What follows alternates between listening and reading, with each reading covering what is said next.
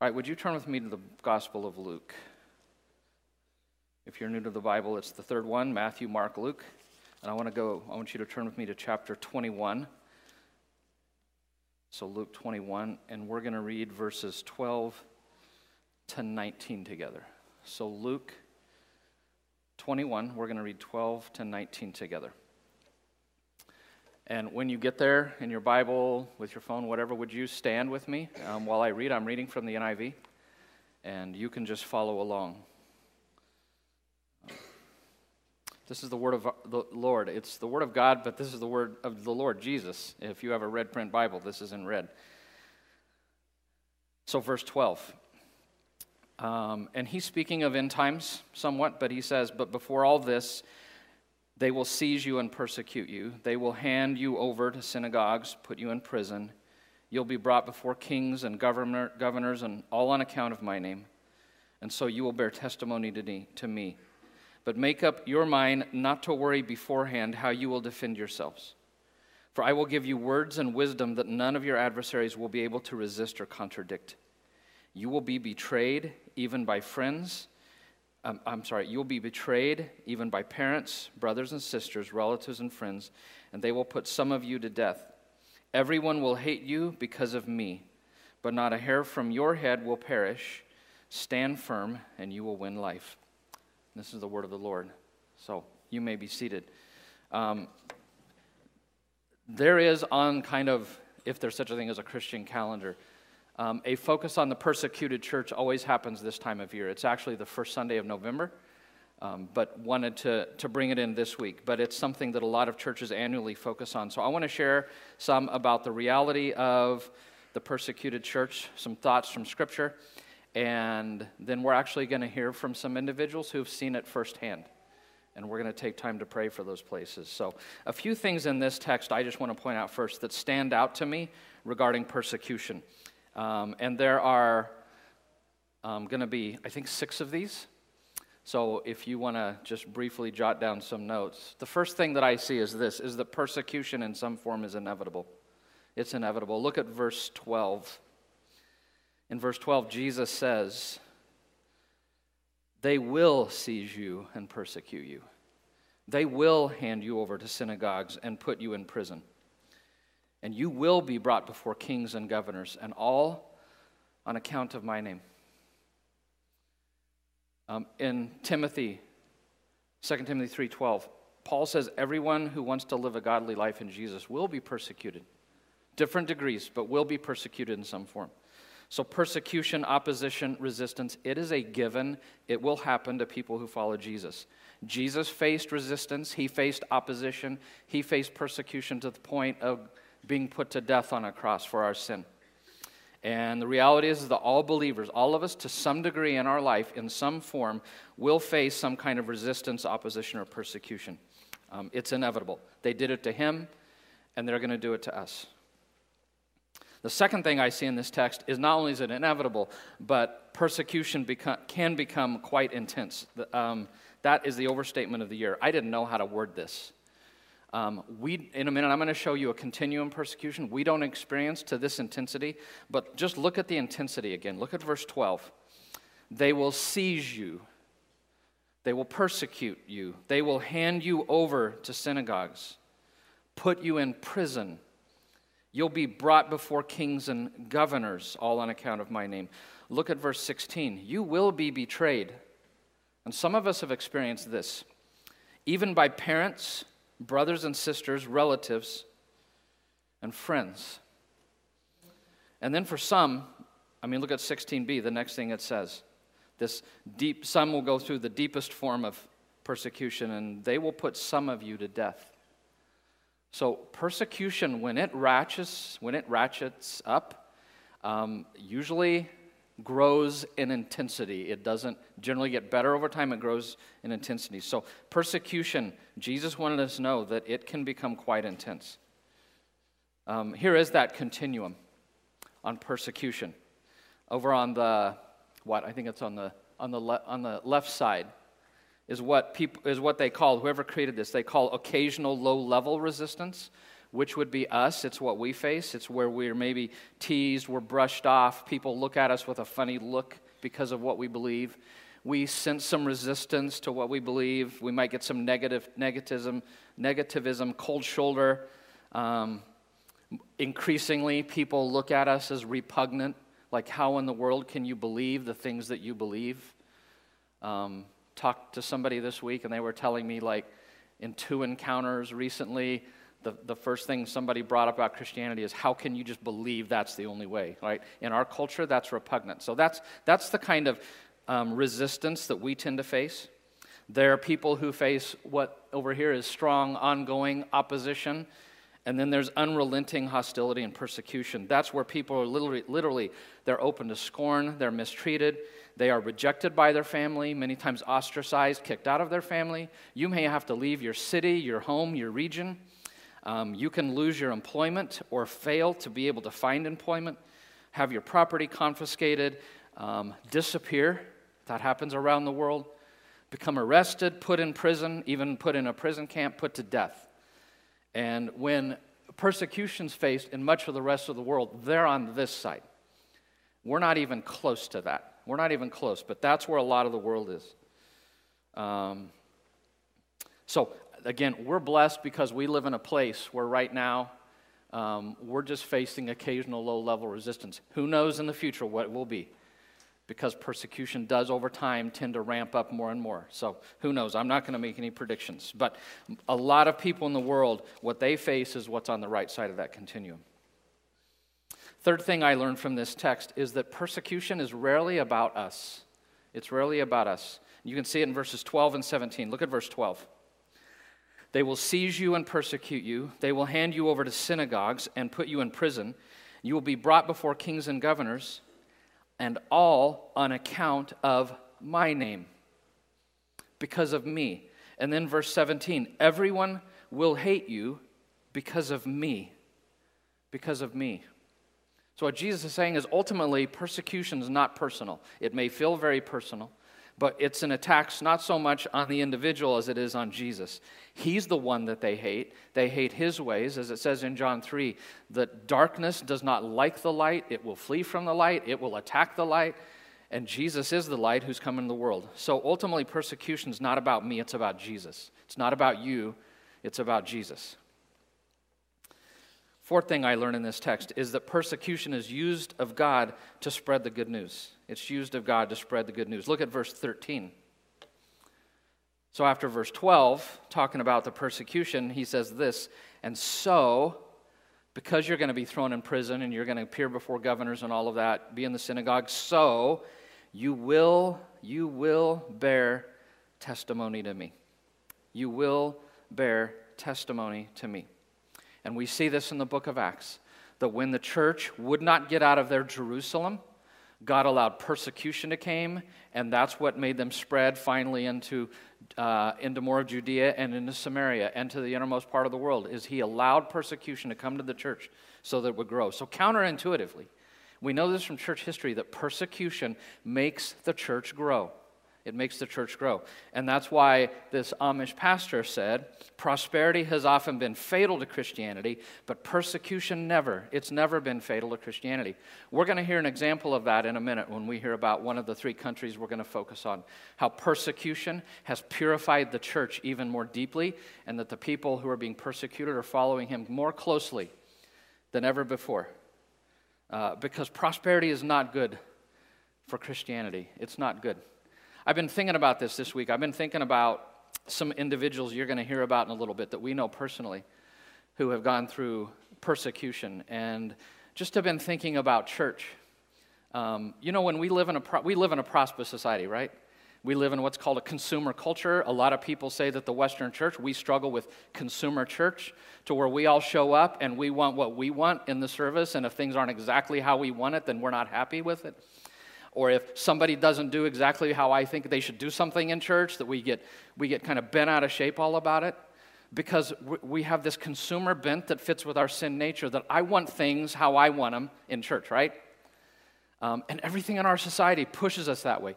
You, you now, not only can you just get on and buy whatever you want, but there's a lot of companies, you know, you can get on and you can actually tweak what the product looks like and you're getting it immediately, just customized just for you. And I think it's created in the church in the West kind of a customized Christianity. Like the smorgasbord, like when I come in, I, I, want the spicy stuff over here, and I want this stuff with this seasoning, and I prefer that kind of pizza, you know, if you think of Pizza Ranch.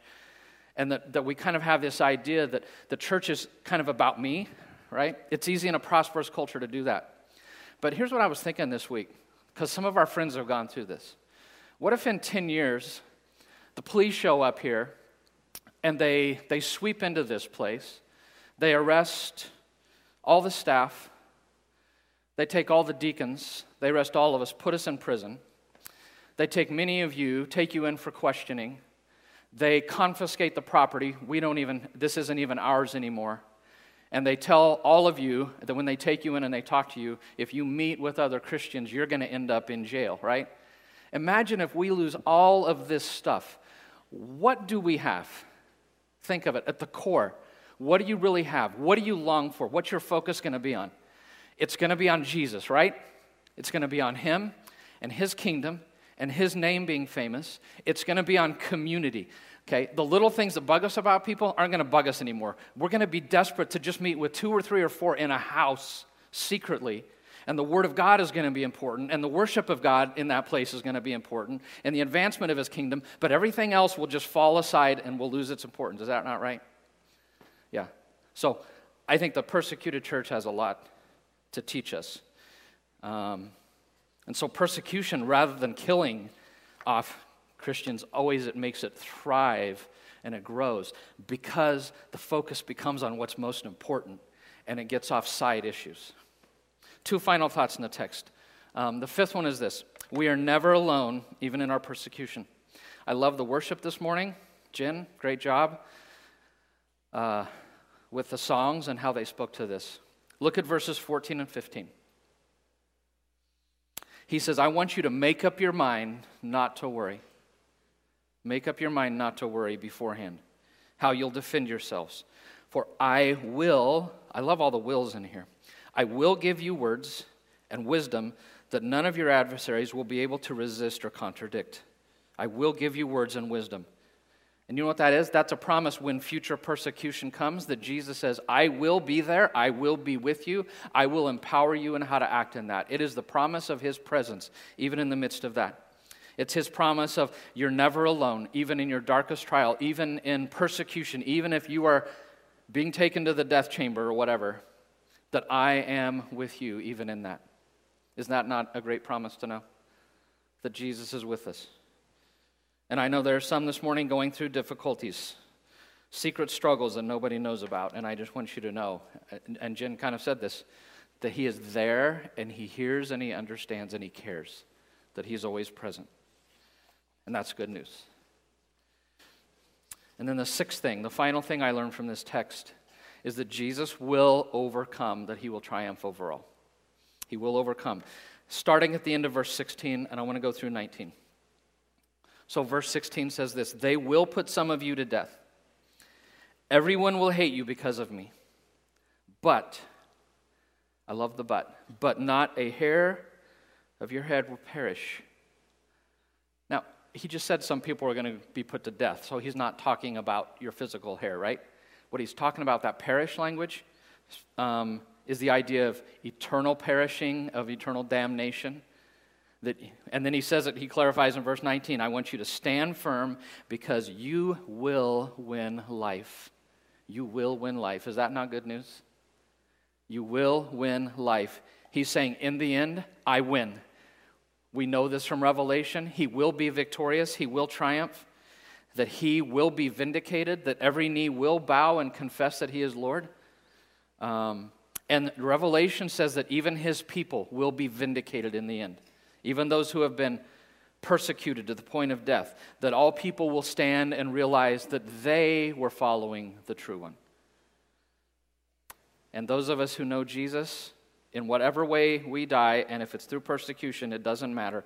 The promise is, is that Jesus one day will return. He will resurrect our body. We will live with him forever and ever and ever on new creation, reigning with him. And again, that's really good news. Erwin McManus um, said this about persecution. He said, whenever, and about this idea of Jesus triumphing in the end, whenever God is involved, the epilogue is not mysterious. God wins. Everyone on his side gets to share in that celebration. This is good news, but it can be terribly misleading. We think because the story concludes with a guaranteed victory, every chapter is lined with nothing but victories. We do well to remember that even in battles, there that are even in battles that are counted as victories, the winning side is many soldiers who died in the engagement. And so while the story of the kingdom of God is a story of victory, the individual might have a sub story of conflict, suffering, and defeat. So Jesus is going to win, but that doesn't mean a battle is not still raging and that we don't know. But our sub story and his story might be a story that looks like defeat, but in the end, it's to eternal life with him. So, with that in mind, I want to talk about the persecuted church.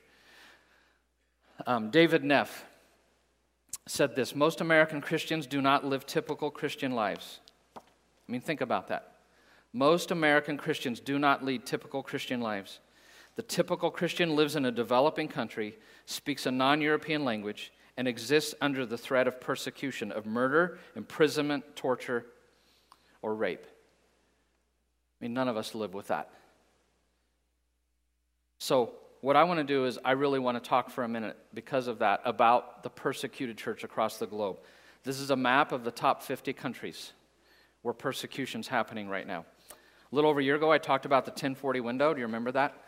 Most of that is within that 1040 window where the extreme persecution happens. And I want to give you some statistics. Every year, Open Doors updates these.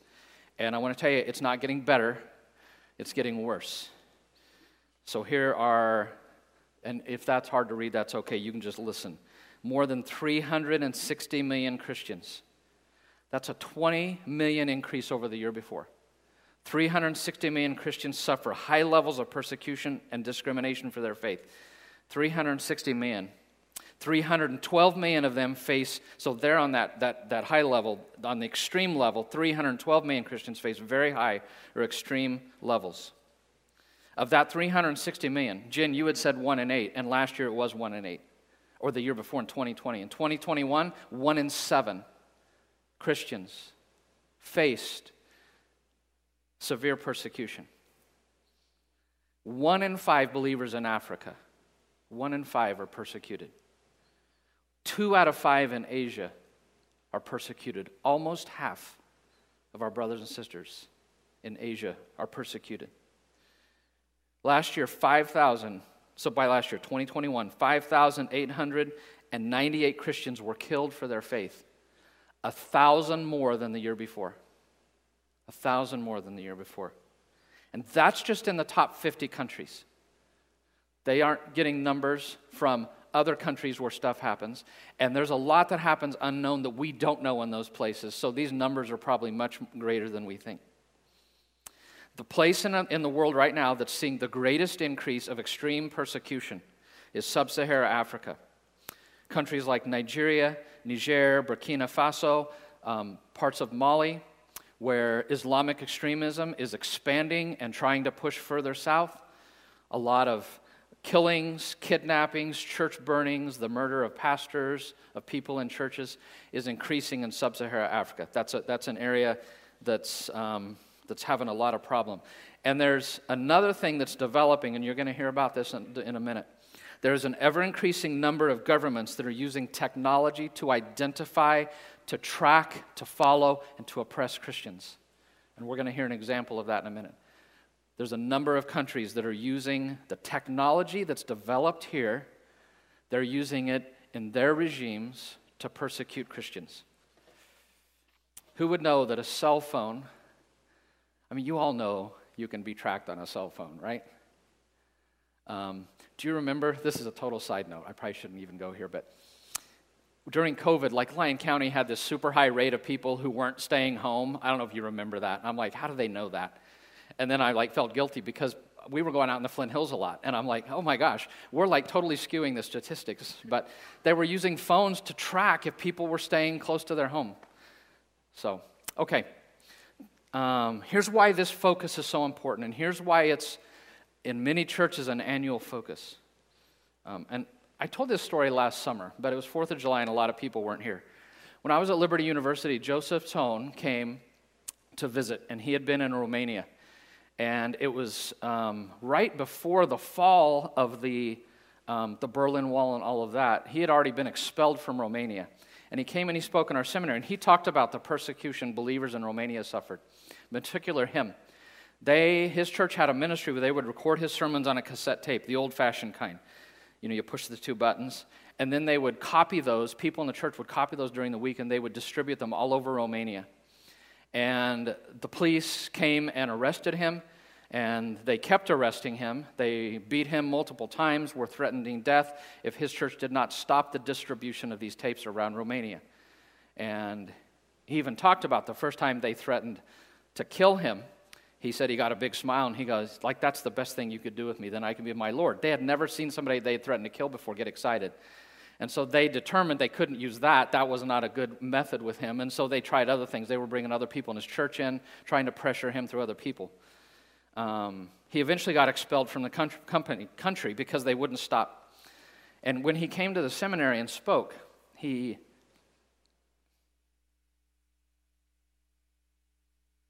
he said that when he was in prison with other pastors, he said they were obedient, which I'm going to get to. Uh, I mean, Scripture talks about mourning with those who mourn, rejoice with those who rejoice. And he said that they would be in there, and when they would be eating whatever their water and dry bread, he said what they would do is they would, they would pray for and rejoice with believers they knew in the West who had freedom and who were probably enjoying a steak at their meal. And they were rejoicing with them, and they were praying for Western believers. And he said he came over to America and he started meeting Christians and in America, and he realized that hardly anybody even knew about them and nobody prayed for them. And he said, We imagined that people would be eating their steak in America, and when they would do so, with humility, they would think, We have brothers eating hardtack and water overseas, and we should pray for them. And he said, I didn't find that. And he said he was so disappointed.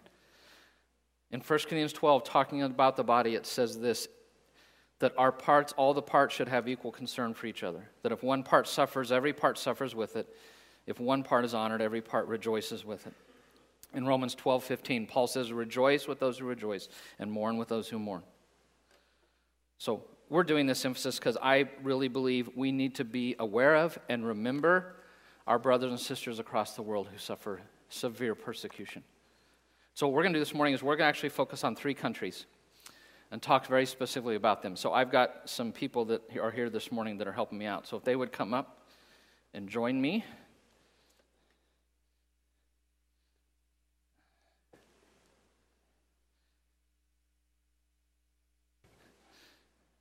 And Gomera, I'm going to give Rochelle this seat. There's a strategic reason for that. Ariel, you can. Yeah, would you grab that? Thank you, Ariel.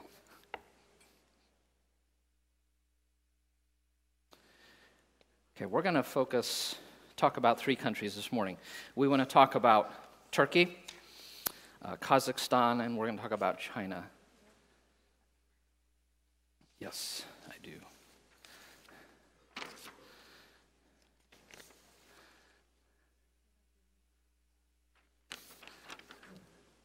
Okay.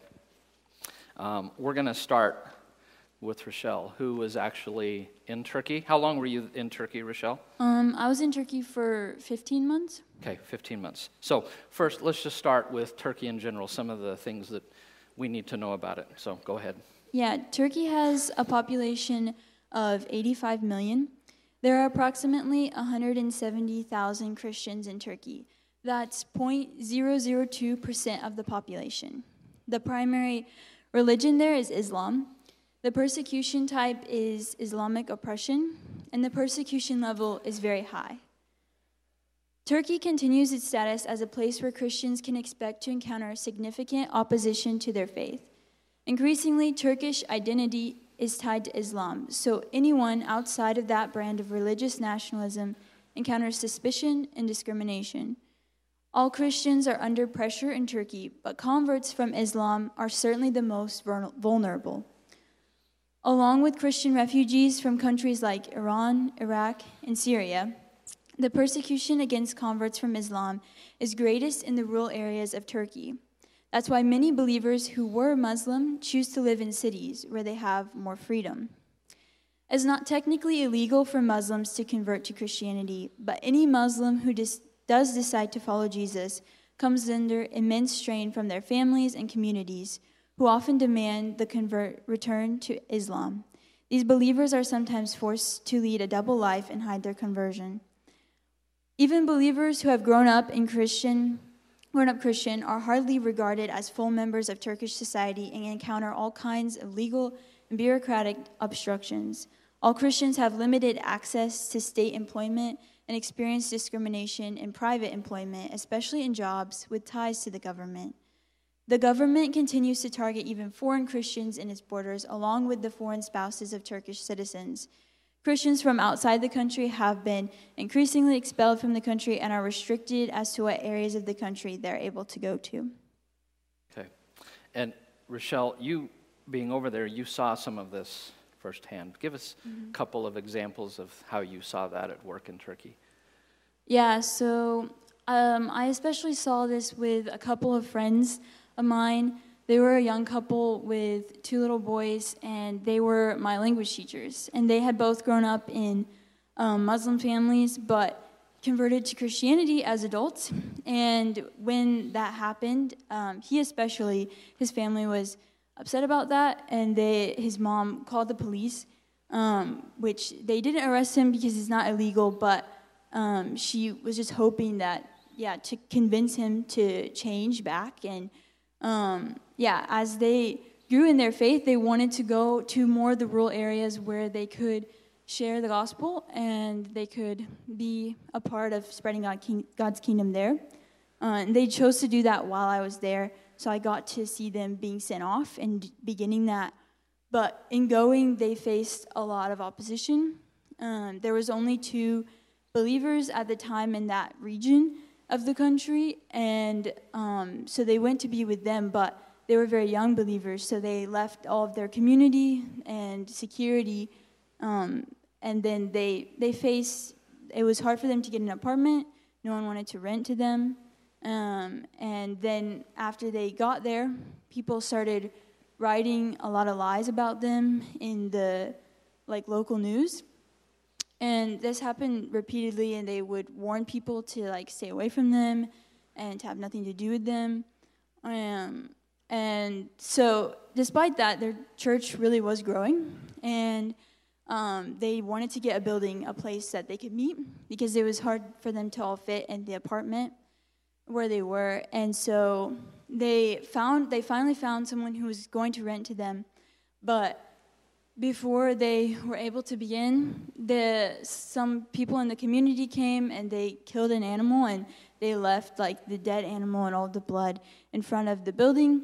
And they left very threatening notes to them and the landlord basically saying if you let them come here like bad things will happen to you. And so the guy was like no we, we can't have you here. Um, so they've experienced a lot of that like the social pressure um, just to to leave and not to be there and not to continue in what they're doing. Yeah. Can you imagine? Can you imagine living in that kind of reality? Share some prayer requests. There's some ways that we can pray for Turkey, Rochelle.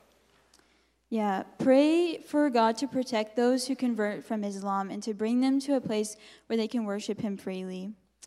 Also, want to pray for the refugee community in Turkey, Christian refugees from Iraq, Iran, and Syria, and other countries. They face strong discrimination from the government and those living around them. Pray also for the ministries working with these refugees. And lastly, pray for the leadership of Turkey, that they would realize Turkish Christians are a part of the fabric of their country. Pray believers would be able to work without discrimination. Okay.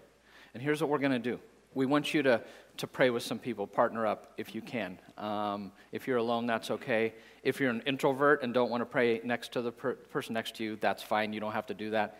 If you're an extreme introvert, no, you don't have to pray with your spouse. Um, you can just pray by yourself. But if you, if you, there's some people around you comfortable, we just want to take a minute and pray together. Um, you know, quietly but verbally. Can we take a few minutes and pray for Turkey? So let's take a minute and do that.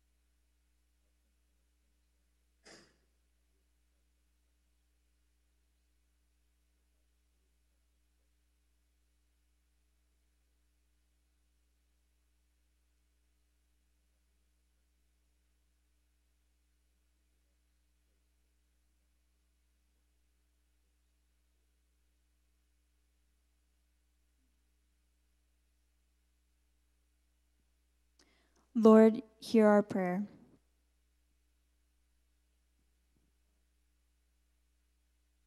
This is Gulmira, who is from Kazakhstan. Gulmira, tell us a little bit about Kazakhstan. Uh, the population of Kazakhstan is 19 million people. There are approximately 5 million Christians in Kazakhstan. That's uh, 0.26% of the population. The primary religion is Islam, the persecution type is both dictatorial paranoia and Islamic oppression. The persecution level is very high. Persecution in Kazakhstan hasn't changed much over the years. Christian freedom in Kazakhstan is severely restricted under legislation dating back to September 2011. That legislation restricts believers' ability to worship freely.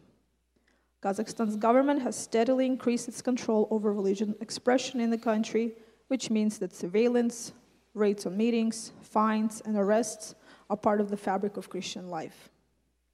It is the Kazakh Christians from a Muslim background who bear the worst persecution, both at the hands of the state and from family, friends, and neighbors.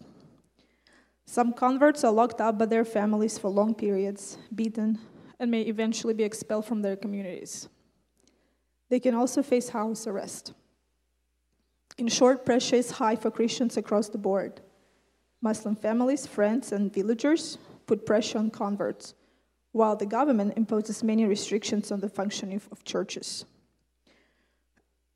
The past year has also seen uh, proposed changes to the country's religion law, which will make it more difficult for Christians to hold gatherings away from state approved places of worship. The revised law also states that anyone meeting outside registered places of worship will need the state's approval before producing written religious material. Gulmira, you were with us when we did this about a year and a half ago, but not a lot of people were here, so I wanted you back. Thank you. You've experienced. Um, my family does have that Islamic background, even though they're not like actually practicing the Islam, but they are considered to be Muslims. So when my parents found out that I was um, kind of attending the church, it was immediately assumed it was a cult, and I absolutely could not go and you know spend time at church. So they would lock my front doors in the house every Sunday morning to make sure I could not leave. They would lock the doors on Wednesday nights to make sure I could not leave the house. Um, if they saw me reading the Bible, I would go to bed, and in the morning the Bible would be gone. It would just be taken away. When they finally realized that I would read the literature uh, in English language, they would also confiscate all my books that were in foreign languages. Um, a few friends at my school the Academy of Languages that I attended at the time, when they found out that I was a Christian, they would like make a circle around me and come and talk to me about how that was wrong, how I was the traitor and I was betraying my faith and my people. Uh, it never got really aggressive, but they would like provide me some Islamic re- literature, forcing me to read it to make sure that they give doing everything to save my soul and bring me back to the true faith, so to speak. So it was a lot of friends um, who tried to like put some pressure and make sure that I'm kind of coming back to their faith. Yeah, and didn't even your church, the government was pressuring them? I was a very fresh newcomer at a time, and I didn't really understand what was going on. But um, there was a lot of talk and a lot of stress uh, with, from, with my pastor.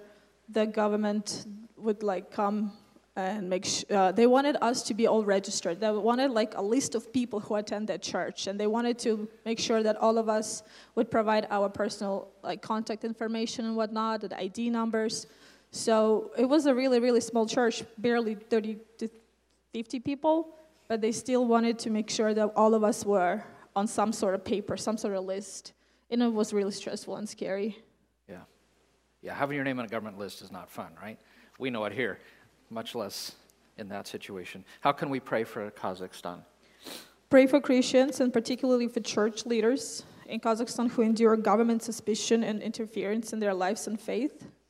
Pray that church leaders who are detained would, set, would be set free. Pray for converts from Islam that they would be protected from oppression and discrimination from their family, friends, and community. Pray that Kazakh authorities will recognize the good intentions of Christians and give them more freedom to express their faith. Okay. So, with your same group, just take a minute and would you guys pray with each other for the believers in Kazakhstan?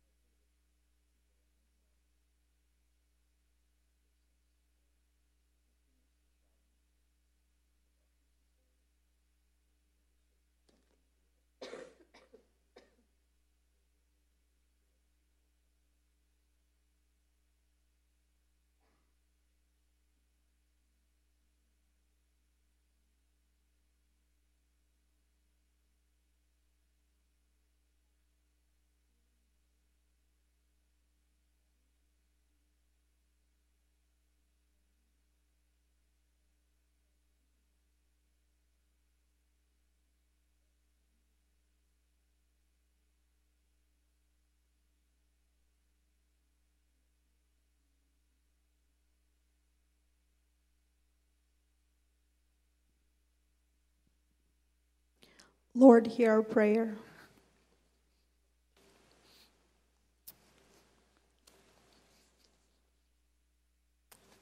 China, home to one and a half billion people, China is currently the single most populous country in the world. Though her believers experienced withering persecution under Mao Zedong, the church still grew and flourished. In the early 1980s, the pressure on Christians relented somewhat, and the growth continued at remarkable rates. But that has changed in recent years, and severe persecution has returned. Watch this video taken of authorities coming into a church gathering to break up the meeting and arrest the house church leaders.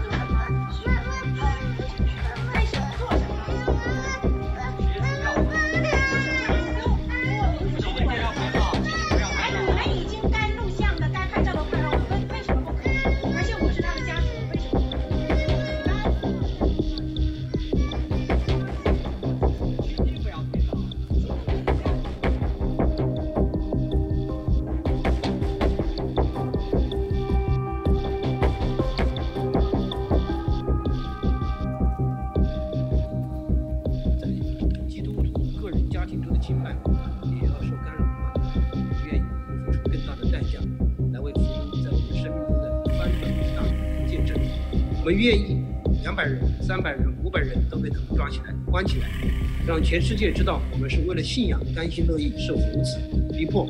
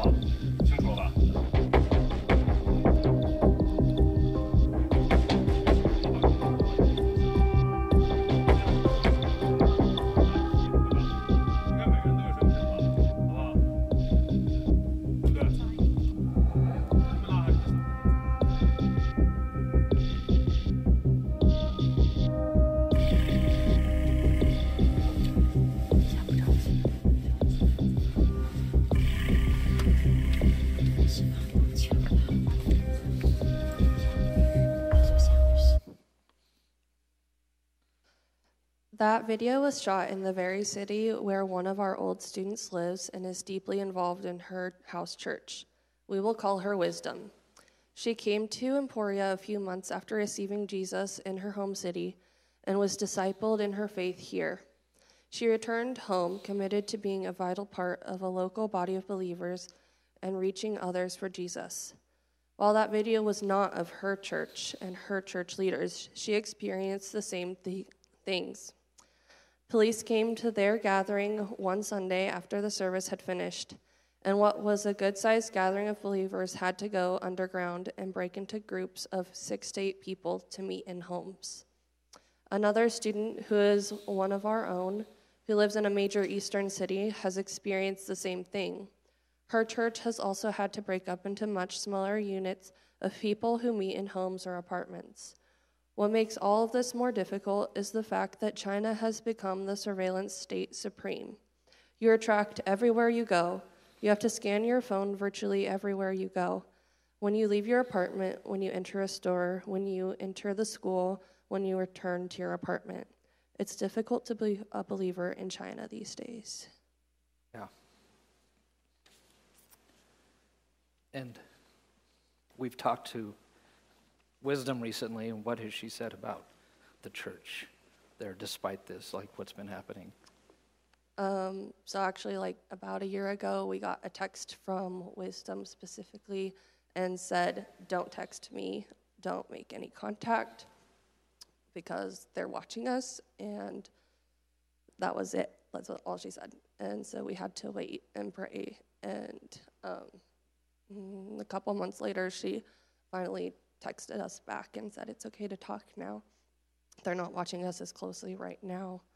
But when we were talking to her after that happened, she was just sharing just how deeply she felt God's presence during that time and um, how important it was that she knew that we were praying for her. And she specifically said, I remember, that she would much rather be experiencing the persecution because she knew how much God was with her during that time than she would prefer to be here in America and safe, so to speak. Yeah. How can we pray for China? Pray for wisdom and Kelsey and their churches that their faith would be strengthened. Pray that faith will flourish in China and more people will discover God's love in spite of very intense surveillance and threat of disruption.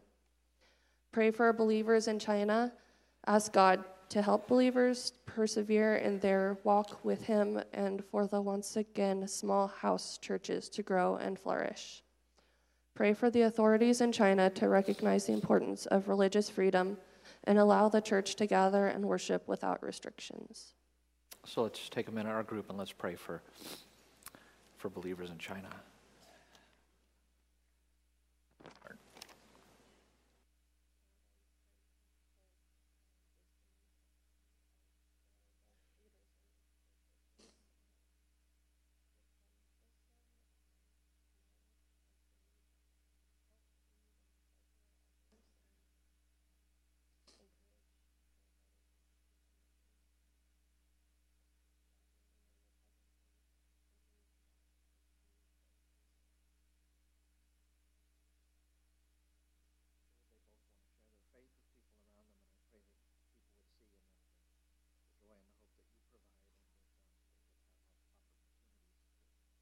Share with friends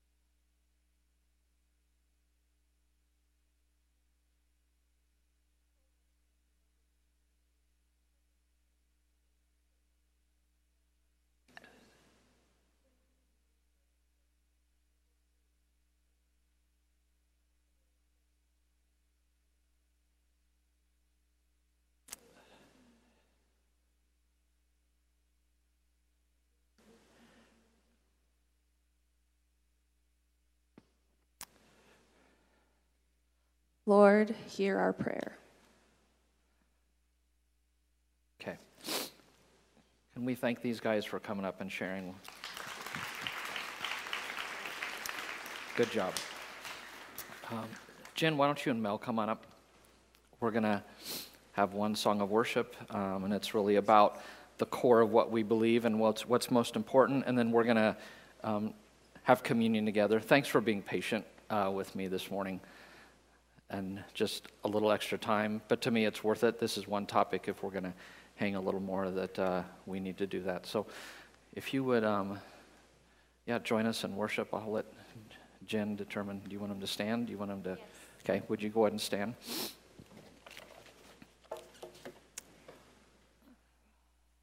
And while they're doing that. Um, and I'll say this again at the end, but on each chair is an individual card, and really want to challenge you to take that home, keep it in your Bible, and daily, when you're in the Word and in a time of prayer, pray for the believers in that country. Um, last year, I got the card Uzbekistan, which was for me personally cool, unintentional, but that's the one that I laid on the chair up here.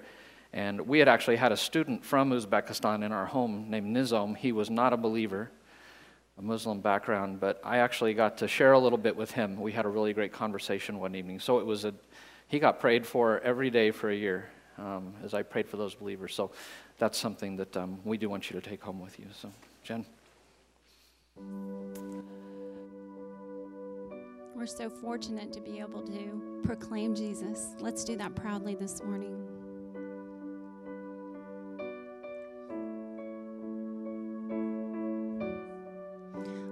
Father everlasting, the all creating one, God Almighty. Through your Holy Spirit, conceiving Christ the Son, Jesus our Savior believe in God our Father. I believe in Christ the Son. I believe in the Holy Spirit. Our God is three in one. I believe in the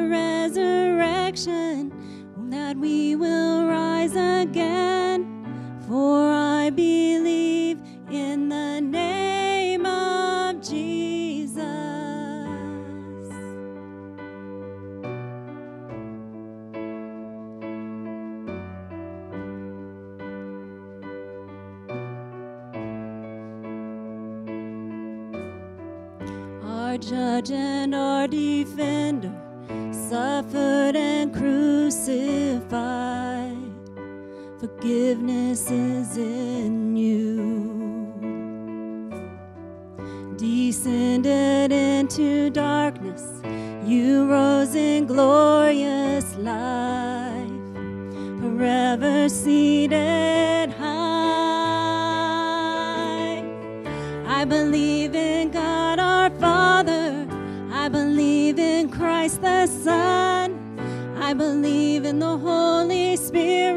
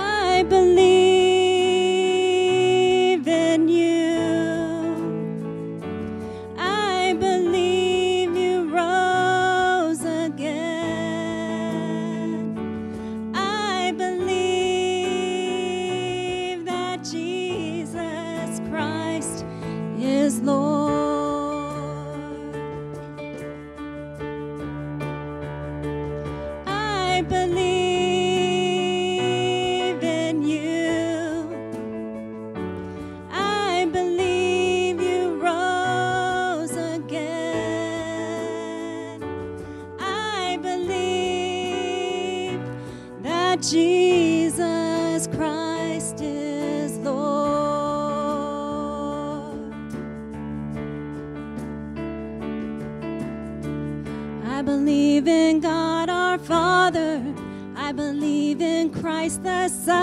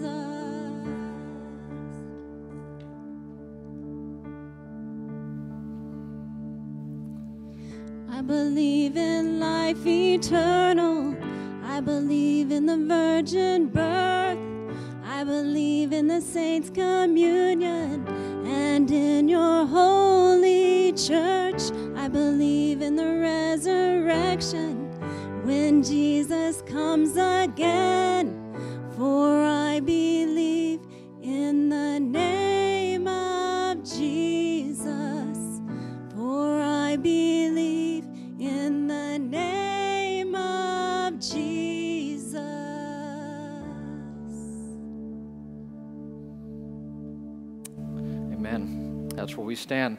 So if my servers could come on up to the tables.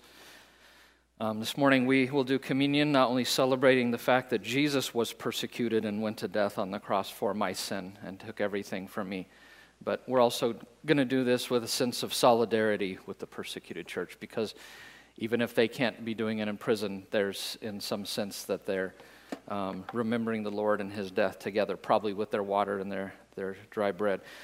You know, in 1 Corinthians 11 12, 28, Paul says that when we take of the cup, we should examine ourselves. Um, J.R. Rice once said, The ne- world never burned a casual Christian at the stake. Isn't that a profound statement?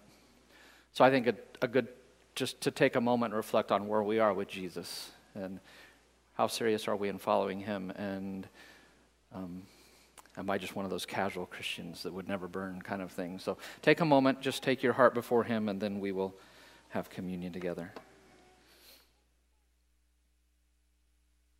Paul says, whenever you eat this bread and drink this cup, you proclaim the Lord's death until he comes. So I really want to challenge all of us to make the persecuted church part of our regular prayer diet. So take the card home, um, put it in your Bible, and pray for believers in that country regularly. We have put on the Bible on the app um, on the phone and, um, and on the yeah on the app at the bottom is resources. It's on the website ways that you can pray for the church, other ways, things you can do. You can actually try to get letters to believers in prison. So, I encourage you to do that. And then we did this last summer, we're doing again. There are some wristbands that look like barbed wire on the back. And I encourage you on the way out to grab one of those and to wear that, again, as a reminder of our persecuted brothers and sisters. It's a little tight, but that's not bad, right?